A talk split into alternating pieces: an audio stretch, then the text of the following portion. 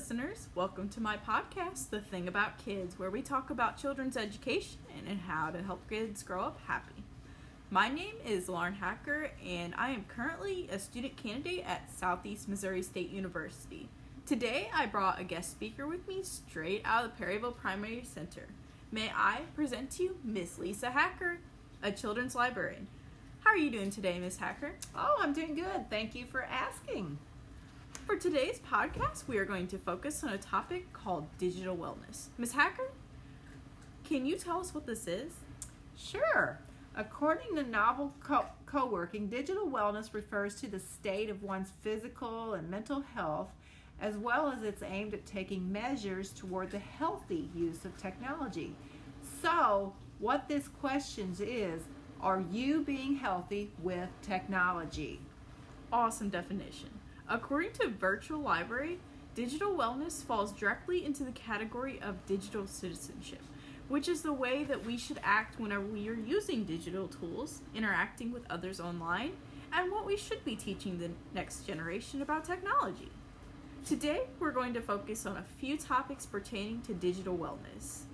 We will begin by talking about the ages that this issue can impact, what you can do as a parent or teacher to encourage your child to use technology in a healthy way. Lastly, we will talk about some ways for you as a parent to establish some safe technology boundaries for your child. So, Ms. Hacker, what age do you think that the issue of digital wellness impacts? Well, that's an excellent question, Lauren. Hey, do you want to hear a secret? It can impact a person at any age. Just think in your head for a moment just think do you know someone who's addicted to technology and maybe not in such a healthy way?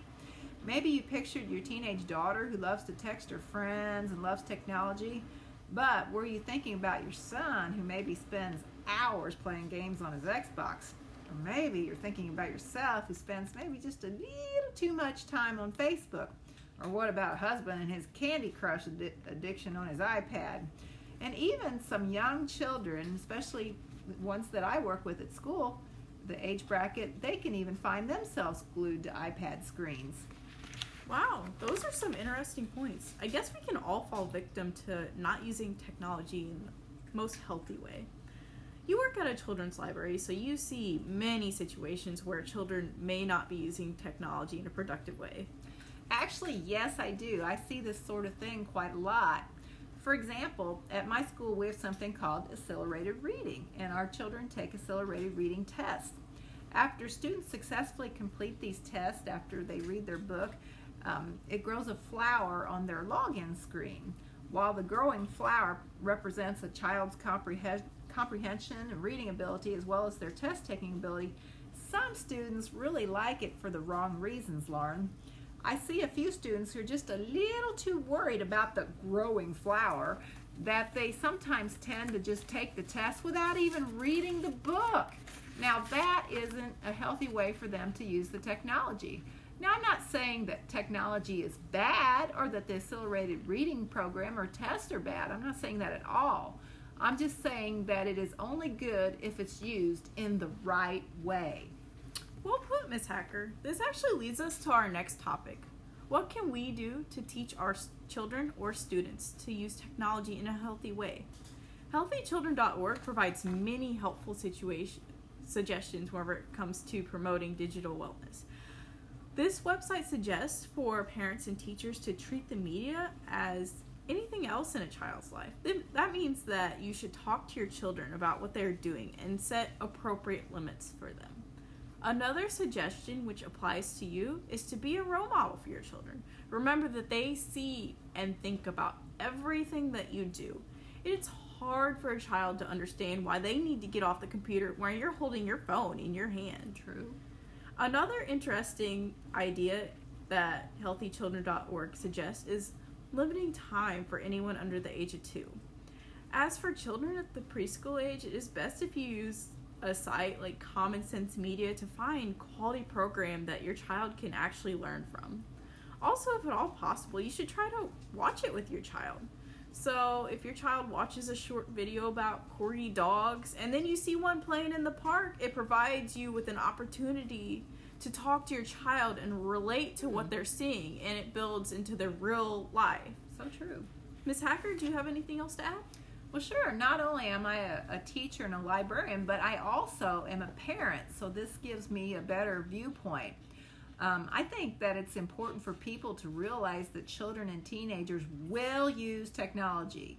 So it's important to not withhold it the, from them. But, however, as you mentioned, it's also important to set appropriate boundaries and limits. I believe that it's best for a parent or a teacher to sit down with the child or the children and to talk to them and talk about how they should use the media and how to be healthy um, with its use. Exactly. Now that puts us at our last topic of discussion, which is about how to establish technology boundaries with your child. Policygenius sets out some great ideas for parents and teachers to try. One of these ideas is to set a technology curfew. You can do this by setting up a charging station. So you can put this in like a neutral location. Maybe if you have like a counter somewhere that's not really being used or like a drawer or something. And you can ensure that all the devices end up in there by a certain time. So let's say 8 p.m. Okay. So that way, you know, it gives the children time to wind down and just be off their technology. Another trick that can be used is monitoring usage time. So you can bring light to the idea that there is an issue. And you can make your child aware that this is actually becoming a problem. Okay. A third trick that is best fit for like a tween or a younger teenager is by limiting the social media platforms that they can be on.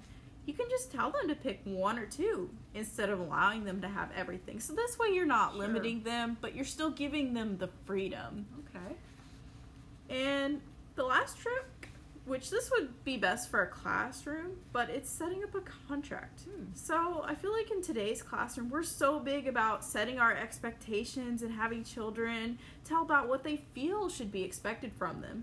Well, why not do something like this but for technology? So I don't know if your classroom has iPads or Chromebooks or anything, but you can sit down with your class and you can talk about what the appropriate use is and what you guys should be doing and even as a parent, if you sit down and talk with your child, this is a great opportunity for you to tell them that you care about them and you care about their safety.